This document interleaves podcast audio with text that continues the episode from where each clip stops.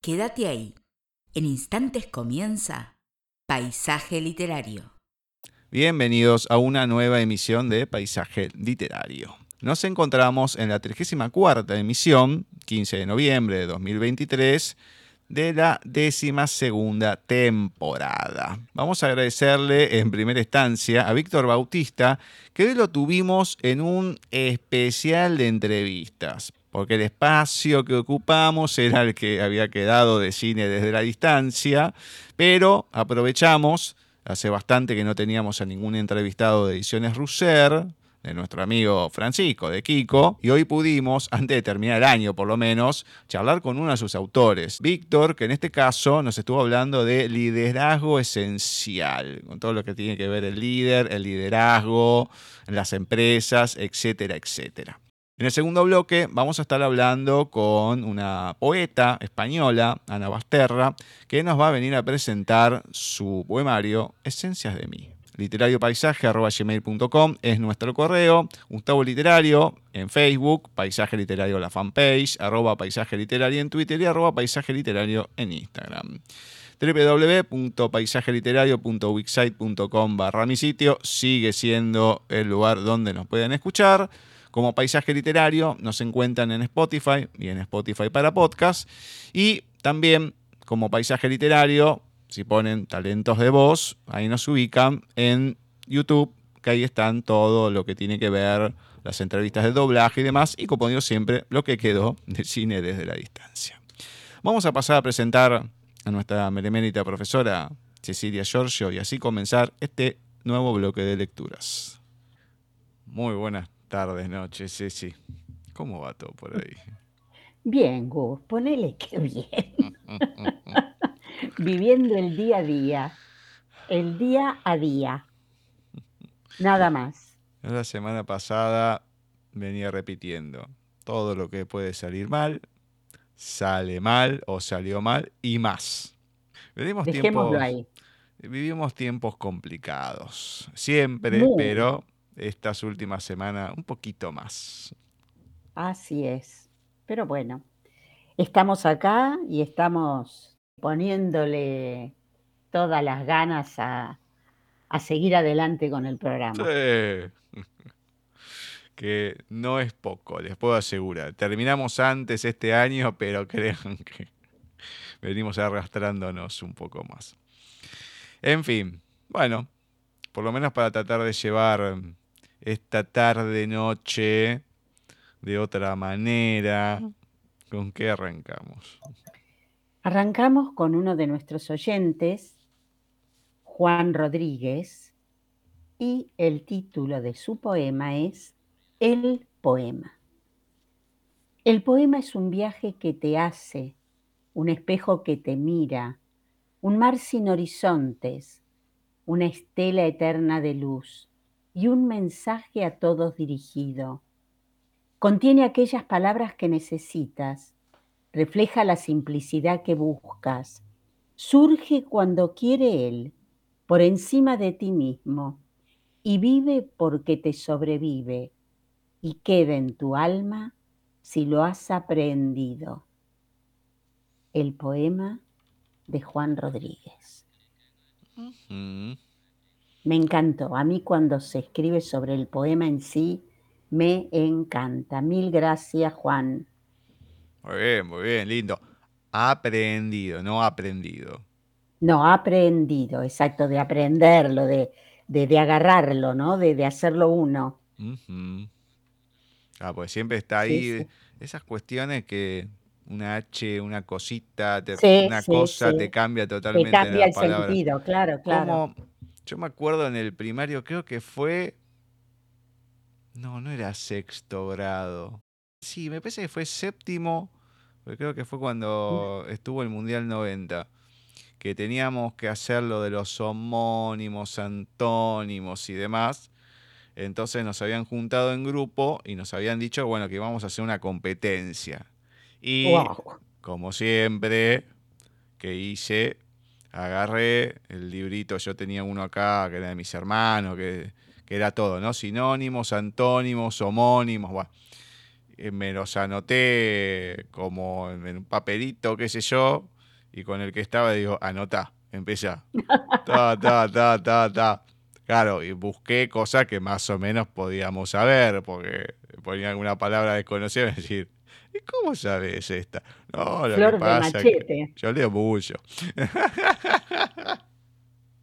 leo Mm. mucho el, el diccionario de, de homónimos, antónimos y sinónimos.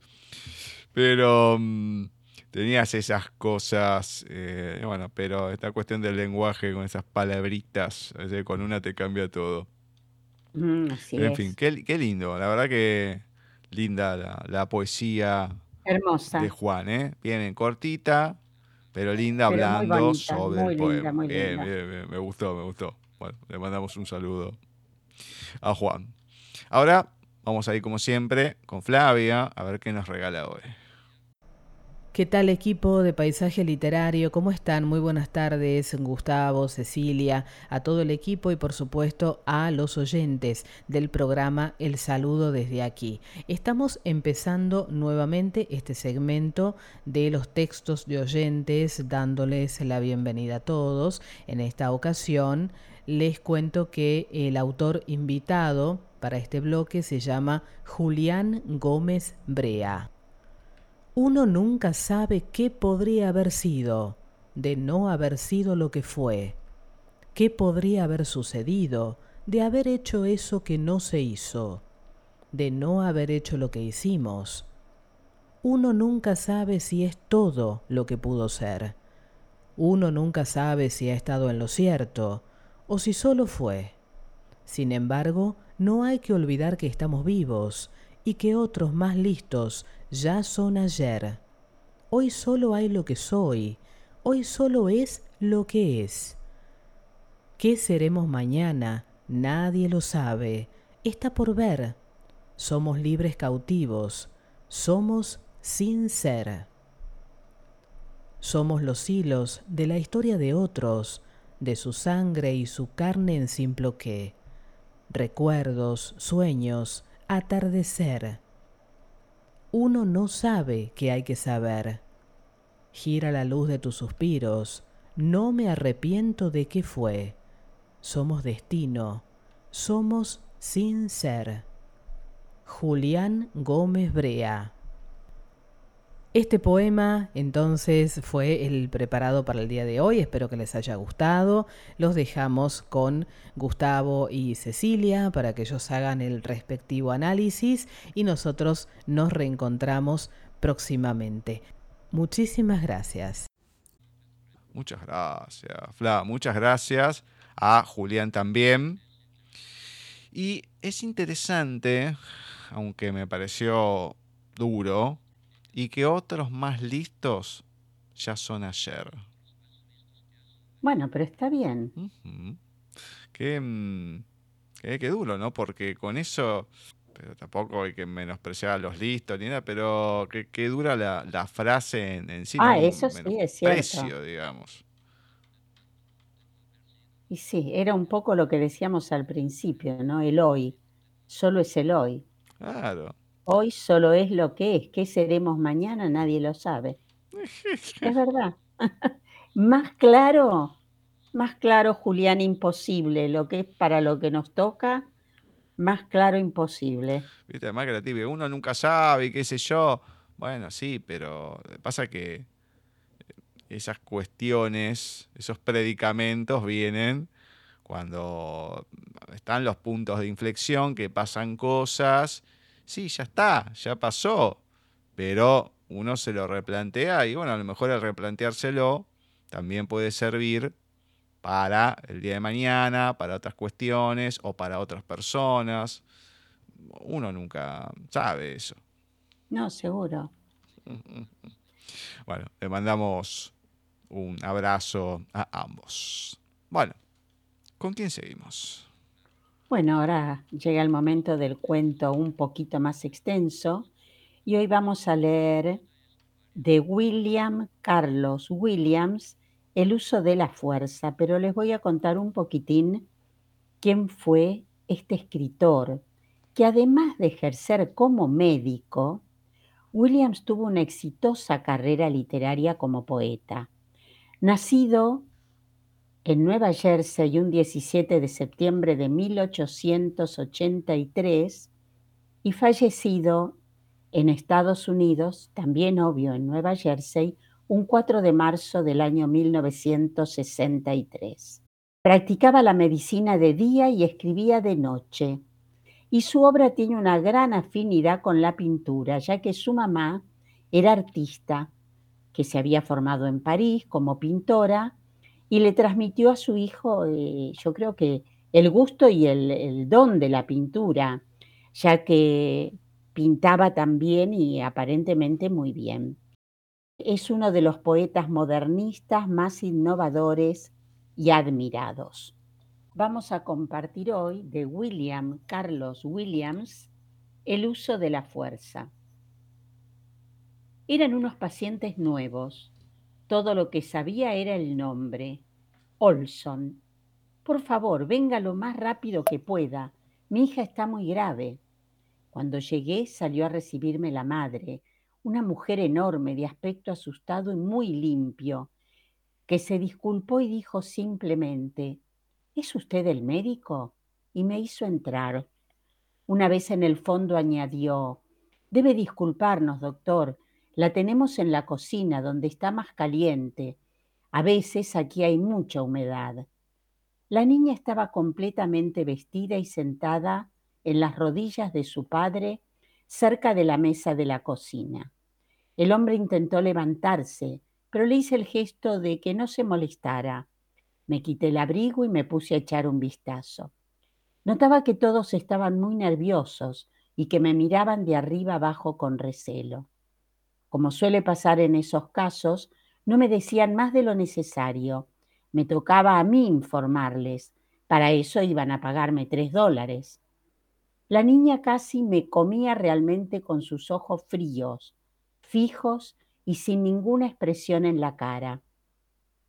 No se movió, y parecía interiormente tranquila, una criatura extraordinariamente atractiva y en apariencia tan fuerte como una novilla.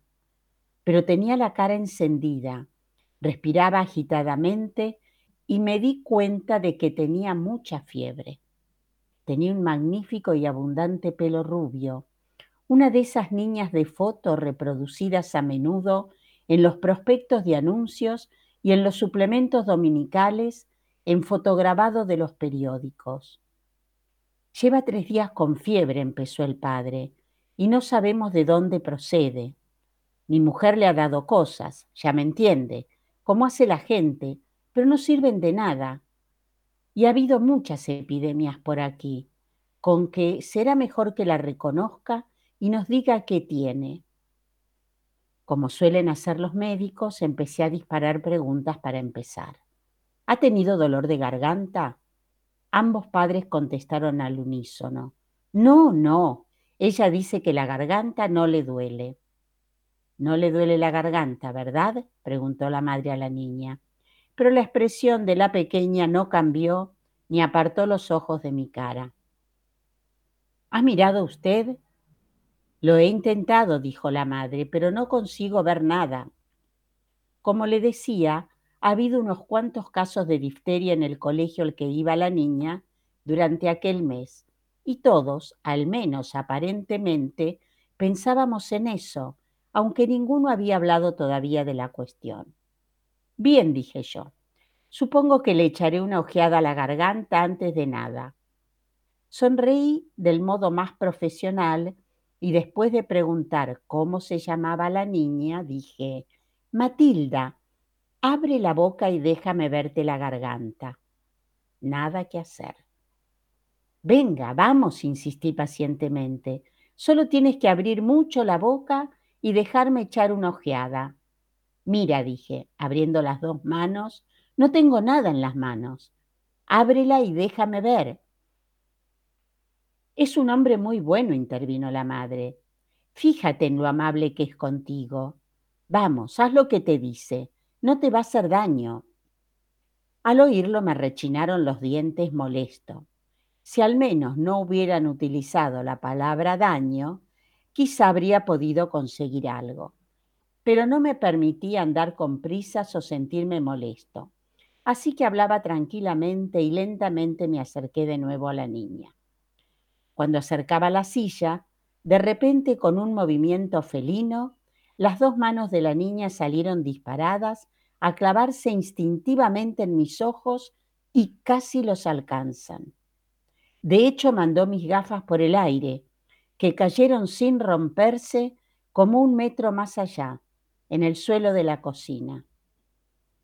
La madre y el padre casi se deshicieron pidiendo disculpas avergonzados. Eres una niña muy mala, dijo la madre, agarrándola por un brazo y dándole unos meneos. Mira lo que has hecho, un hombre tan bueno. Por el amor de Dios, interrumpí yo, no le diga que soy un hombre bueno. He venido a verle la garganta por si acaso tiene difteria y pudiera morir de ella. Pero eso a ella no le importa. Escucha, le dije a la niña, vamos a mirarte la garganta. Eres lo bastante mayor para entender lo que te digo. ¿Vas a abrir la boca ahora mismo o te la tendremos que abrir?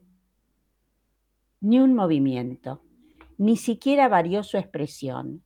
Su respiración, sin embargo, se hizo más rápida.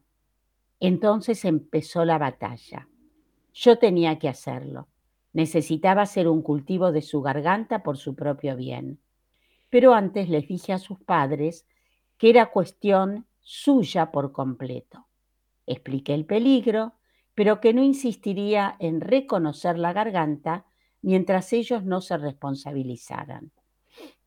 Si no haces lo que te dice el médico, tendrás que ir al hospital, le reconvino seriamente su madre. Así tuve que sonreír para mí mismo. Después de todo, ya me había enamorado de aquella florecilla. Sus padres me resultaban despreciables. En la lucha que siguió cada vez se volvieron más abyectos, desagradables, mientras la niña alcanzaba las más elevadas alturas de una loca furia nacida del terror que yo le producía. El padre hizo todo lo que pudo. Era un hombre grande, pero el hecho de que fuera su hija, su vergüenza ante su comportamiento y su temor a hacerle daño, hizo que la soltara justo en el momento crítico varias veces cuando yo casi conseguía mi propósito, hasta que me entraron ganas de matarle, pero su miedo a que pudiera tener difteria le hizo decir que siguiera, que siguiera aunque él mismo vacilaba, mientras la madre se acercaba y se alejaba de nosotros, alzando y bajando las manos en una agonía aprensiva. Colóquela delante de usted, en el regazo, ordené, y agárrele por las muñecas pero en cuanto lo hizo, la niña soltó un grito. Me estás haciendo daño. Suéltame las manos, suéltalas, te digo. Luego chilló histéricamente aterrada. Para, para, me vas a matar. No creo que la niña lo pueda resistir, doctor, dijo la madre. La soltaste tú, le dijo el marido a la mujer. ¿Quieres que la niña muera de difteria? Acérquese usted y agárrela, dije yo. Luego sujetó la cabeza de la niña con la mano izquierda y traté de meterle el depresor de madera entre los dientes. Ella se resistió, con los dientes apretados desesperadamente. Pero ahora yo me había puesto furioso, por culpa de una niña. Traté de contenerme, pero no pude. Sabía cómo abrir una boca para reconocer una garganta, e hice todo lo que pude. Cuando por fin metí la espátula de madera entre los dientes y casi alcanzaba la cavidad de la boca, la niña la abrió un instante, pero antes de que yo pudiera ver nada, la volvió a cerrar y agarró la espátula de madera entre los molares, reduciendo las tillas antes de que yo pudiera sacarla. ¿No te da vergüenza? le gritó la madre. ¿No te da vergüenza comportarte así delante del médico? Deme una cucharilla de mango liso cualquiera, le dije a la madre. Vamos a terminar con esto. La boca de la niña ya estaba sangrando. Tenía un corte en la lengua y soltaba chillidos histéricos. A lo mejor yo debería haber desistido y regresado dentro de una hora más o menos, sin duda habría sido mejor. Pero había visto al menos dos niños morir en la cama por falta de atención en casos así, y considerando que debía ser un diagnóstico ahora o nunca, volví a la carga. Pero lo peor de todo era que yo también había perdido la razón. Podría haber hecho pedazos a la niña y disfrutar haciéndolo. Era un placer atacarla. Me ardía la cara. Hay que proteger a la fierecilla de su propia estupidez, se dice uno a sí mismo en esos casos. Otros deben protegerse contra ella. Es una necesidad social. Y todas esas cosas son verdad. Pero una furia ciega, una sensación de vergüenza de adulto, alimentada por un deseo de relajación muscular, son eficaces. Uno va hasta el final. En un irracional y definitivo asalto, conseguí dominar el cuello y las mandíbulas de la niña. Forcé la entrada con la pesada cuchara de plata más allá de sus dientes y alcancé la garganta hasta que ella tuvo náuseas. Y allí estaba, las dos amígdalas cubiertas de membranas. La niña había luchado valientemente para impedirme conocer su secreto. Había estado escondiendo aquella garganta enferma al menos durante tres días, mintiéndole a sus padres con objeto de evitar un final así. Ahora estaba furiosa de verdad. Antes había estado a la defensiva, pero ahora atacó. Trató de soltarse de su padre y saltar hacia mí mientras lágrimas de derrota le llenaban los ojos. El uso de la fuerza de William Carlos Williams.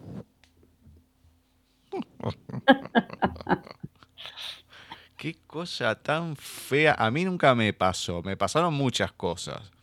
Eso no, pero sí, bueno, cuando no estaba en el primario de chico, varios cayeron con las amígdalas, que tenían que comer helado, que se las tenían que sacar y qué sé yo. El padre de, de mi ex contaba que algo parecido, que no quería, que no quería, que no quería y no me acuerdo si le tenían que poner un tubo, no sé, pero era algo de vidrio. No sé si cuando lo. Ah, para, la, para la anestesia o algo por el estilo. Puede ser. Y que lo mordió y estaban mm. todos los vidrios por todos lados y demás. Y quería. y volvía a morder porque no quería saber nada. Ay, Dios mío. Y bueno, lo que es la resistencia ante el médico y al, querer y al no querer operarse y demás. ¿eh? bueno, bien, bien, bien. Pensé que iba a terminar peor, la verdad. Pero bueno, bien, eh, terminó tranquilo dentro de todo, más allá de la furia de la niña y todo. Yo ya me lo veía con algo más, que tenía un agujero negro en la boca, que se le iba a morfar. ya me, se ve que como retomé Stephen King, ya, ya voy por ese ah, lado. Bueno, ya, ya volás lindo. Eh, pero bueno. Bueno, vamos a ir con la efemérides de cada miércoles y hoy se la vamos a dedicar a la poeta y escritora estadounidense Marian Moore. Nacía el 15 de noviembre de 1887 su colección de poemas de 1951 es quizás su obra más valorada y la que le hizo ganar el premio Pulitzer, el National Book Award y el premio Bollinson. Hoy les voy a compartir de Marian Moore El pez. Badea el jade negro de los mejillones, azul cuervo, uno sigue moldeando dunas de cenizas, abriéndose y cerrándose a sí mismo como un abanico roto, los percebes que forman una costra al margen de las olas no pueden guardarse. Ahí, pues, todos los haces sumergidos del sol, sueltos en hebras de vidrio, avanzan con la agilidad de un foco en los resquicios de las grietas para adentro y hacia afuera, iluminando así el mar turquesa de los cuerpos. El agua conduce una cuña de acero contra el borde de acero del risco, con lo cual las estrellas con sus granos rosados, la medusa rociada en tinta, los cangrejos como lirios tiernos y los hongos marinos resbalan uno sobre el otro. Están todas las marcas externas del maltrato presente sobre esta enorme estructura desafiante, todas esas características físicas del accidente, falta de cornisa, muescas de dinamita, estrías y hachazos. Estas cosas resaltan sobre él. El costado del abismo está bien muerto, una constante evidencia probado que puede vivir de lo que no puede revivir su juventud. El mar en él se hace viejo. El pez de Marian Moore. Extraño, ¿no? Sí, es raro. Em, esta traducción es de Oscar Fariña y lo había sacado de Eterna Cadencia, pero mm, es como que está, no sé, si es una poesía está toda mezclada, se ve que en su momento la copié, la pegué, no, no sé, es como que está medio atravesado como para leerlo, como está acomodado. No sé si es el estilo original o por qué está es raro que sea, ¿no? Complicado, ¿eh? Complicado para leerlo. Sí, sí, sí, sí, sí. Pero bueno, es el pez, la vida del pez. Sí. Ponele. Sí. Bueno, ¿con quién arrancamos la recta final? Bueno, como siempre, estos miércoles estamos leyendo a Jorge Luis Borges y hoy vamos a compartir un poema que se titula Los justos.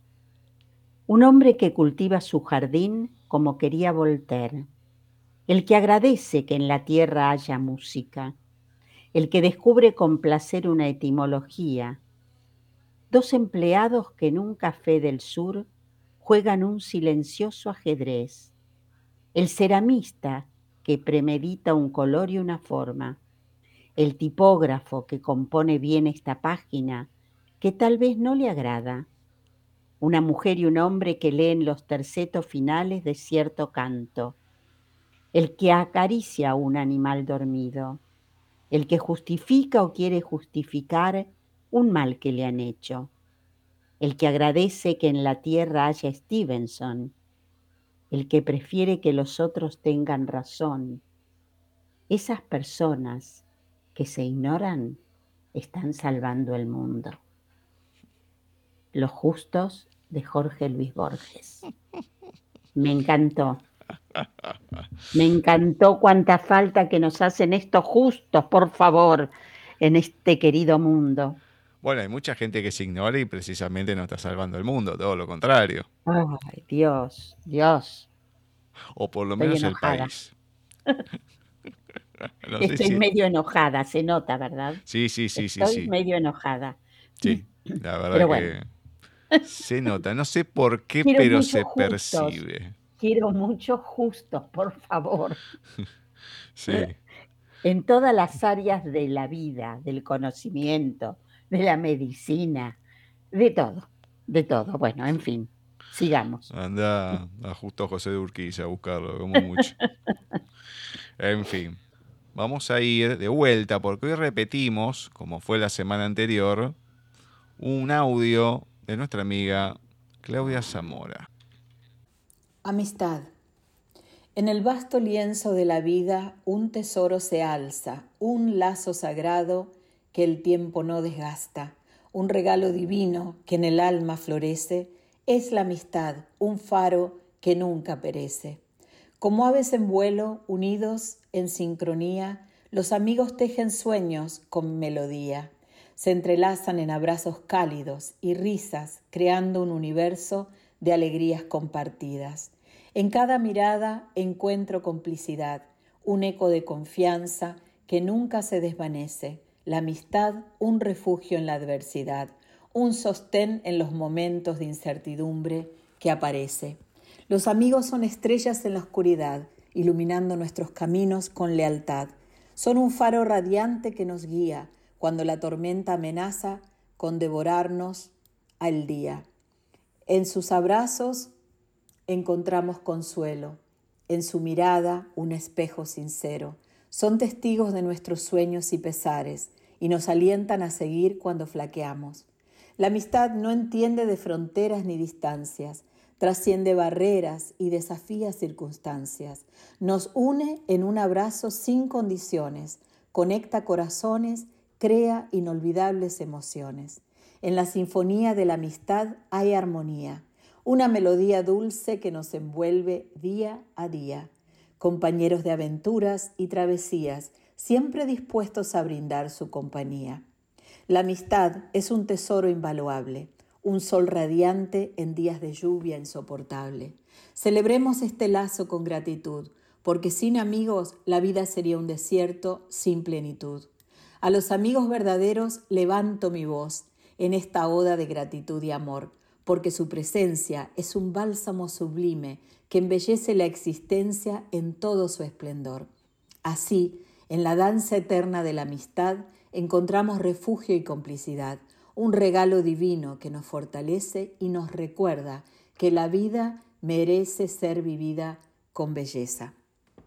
Qué lindo, Clau, oírte, oírte en este programa y hablando de la amistad.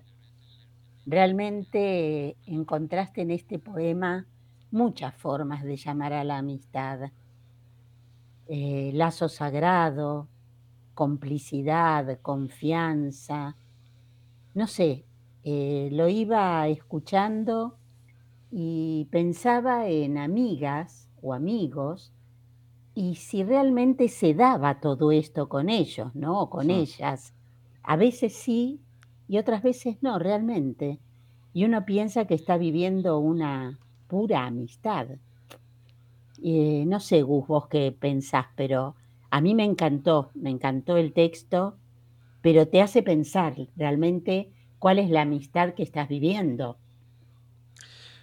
A ver, es lindo desde el lado, sí, de los amigos, más el final, que dice que la vida merece ser vivida con belleza. Con belleza. Más allá de los amigos y todo, debería ser así, que no nos pasa, pero debería. A ver, hay distintos tipos de, amistad y también eso un poco va con los años, con las personas, con todo, ¿no? Todos actúan de la misma manera, o son, o te banca, o están. Eh, qué sé yo, depende de lo que cada uno busque o acepte o, como sea, porque hay gente, no sé, que capaz que te dice, ah, pero yo soy así. A ver, está mal lo que estás haciendo, no te justifica, ah, pero yo soy así. Bueno, ¿sabes? Yo soy así, ¡pum! ¿Entendés? No, no, no, es yo soy así. Si estás haciendo algo mal, pero bueno, es, es una percepción de, de cada uno y a veces uno puede tener coincidencia y a veces esas cosas eh, que depende cómo se tomen, bueno, también hace que uno se aleje y otras chiquitas o más grandes no. O sea, todo va acorde a lo que al transcurrir de, la vida. A mí en una época alguien me decía, no, bueno, pero, como diciendo, pero a mí no me pones a esa altura. Pero ¿sabes lo que pasa? Yo te conozco hace dos años a estas personas yo las conozco hace 30. Entonces, ¿cómo puedo ponerte en la misma balanza si hay personas que durante 30 años, no sé, me bancaron, eh, me, me, ayudaron, qué sé yo? Sí, vos me estás ayudando, pero hace dos años. Entonces, obviamente que también a veces la amistad suele ser una carrera de resistencia en, ciertos aspectos, ¿no? Que una persona va a valer menos que otra, pero va en, esa cuestión de la, de la resistencia que vos decís, bueno, esta persona todo este tiempo si me bancó fue por algo. Entonces hay algo que nos une. El otro, bueno, sí, puede ser que sí, como que no, pero es una incertidumbre. Es, tiene muchas cuestiones el tema de la amistad, por lo menos para mí, porque lo veo de, otra manera a veces. Pero yo creo que son necesarios los amigos, eh, no porque sí, no, no, no tener una acumulación de gente, sino amigos, que por lo general son pocos los que uno encuentra. Es verdad. Por eso hay que valorarlos. Esperemos que, cada uno pueda verlos eh, y, tomar en, cuenta también al otro, ¿no? Y también ser un buen amigo. No digo que te usen, ¿no? Pero si hace falta estar, apoyar, eh, que son las cosas que tiene que hacer un amigo. Si te tiene que dar, si te tiene que decir algo duro, decirlo y el otro si lo acepta es que es un amigo y está entendiendo que se lo estás diciendo porque lo querés. Que a veces no pasa eso, vos decís algo y la gente se ofende. Che, digo, pero si tenemos confianza y somos amigos, tenés que entender que lo que te estoy diciendo no es para jorobarte la existencia. Es porque te aprecio, si no, no te lo diría. Si no, te digo, bueno, sí, sí, está perfecto lo que hace. Es como la persona que tiene una adicción. Que, viste, vos le decís algo y se enoja pero lo más sencillo es acompañarte. No eh, decirte, che, estás mal lo que estás haciendo, te noto mal. Eh, no sé, para mí son necesarios y es lindo tenerlos y encontrarlos. No siempre se da. Eso es complicado. Bueno, ¿con quién finalizamos? Como todos los miércoles, con nuestra querida Mónica Sena. Hoy vamos a leer las mil noches y más noches. Selena y Sebastián habían llegado a un acuerdo. Se casarían por poco tiempo, hasta que ella pudiera acomodarse legalmente en ese país. Nada de sexo, nada de obligaciones, nada de amor, únicamente papeles. Había pasado el tiempo y Selena no regularizaba su situación. Molesto, Sebastián decidió permitirle pasar solo una noche más y le echaría a la calle al amanecer. Selena, desolada, recordó la vieja historia de una sultana que había conseguido favores de su marido contándole una historia cada noche. Aprovechando su habilidad de narradora, tramó un plan similar. Noche tras noche ella le contaría a Sebastián una historia y dejaría el final para la noche siguiente. Él, intrigado, seguramente le permitiría quedarse un día más.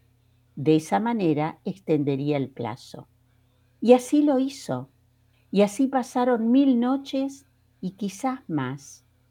Esa mañana, Sebastián esperó inútilmente a que Selena bajase de su habitación a desayunar Pensó que a lo mejor estaría muy cansada. Hacía meses que casi no dormía una noche completa. Se conmovió y decidió ir a despertarla. La encontró recostada entre las sábanas, con el camisón puesto y la cabeza apoyada en la almohada, como descansando plácidamente, inmóvil. Había muerto mientras dormía. El dolor le rompió el corazón. Al otro día, un amigo de Sebastián, preocupado porque nadie contestaba el teléfono, llegó hasta la casa. Lo buscó por todas partes y allí lo encontró, en la habitación de Selena. Yacía en la cama al lado de ella, muerto, con un frasco vacío en una mano y una nota en la otra que decía, No me despierten, Quiero preguntarle a Selena el final de la historia. Las mil noches y más noches de Mónica Sena. Terrible. Esta Mónica nos deja siempre azorados. Parece, hay un chiste que, bueno, que hay tres personas eh, y hay dos que tienen una discusión, empiezan, bueno, no, que tal cosa, ¿no? Que poner, supongamos que idea de política, no sé, lo que sea. Ta, ta, ta, ta, ta, bueno, uno se termina matando. Ah, no, así no me vas a dejar. y se mata. Diciendo yo, acá, no, no, no me vas a dejar así, la vamos a continuar. Y el tercero que está, que está mirando, que no tiene nada que ver, no, yo esta no me la pierdo. Y se pega otro tiro. sí, que, que se... bueno, este es más romanticón. Este es más eh, romanticón, pero... ¡ah! bueno, espero que le haya encontrado y, que se le haya contado el final, por lo menos. Dios mío, terrible. Ahora a continuación, en el segundo bloque, vamos a estar hablando con la poeta española Ana Basterra, que también nos la recomendó Amparo Tatay Ballesteros, como fue Carmen Caraballo. Bueno, ahora vamos a estar hablando con Ana, en este caso, de su primer poemario, pero después viene con bastantes novedades, Esencias de mí.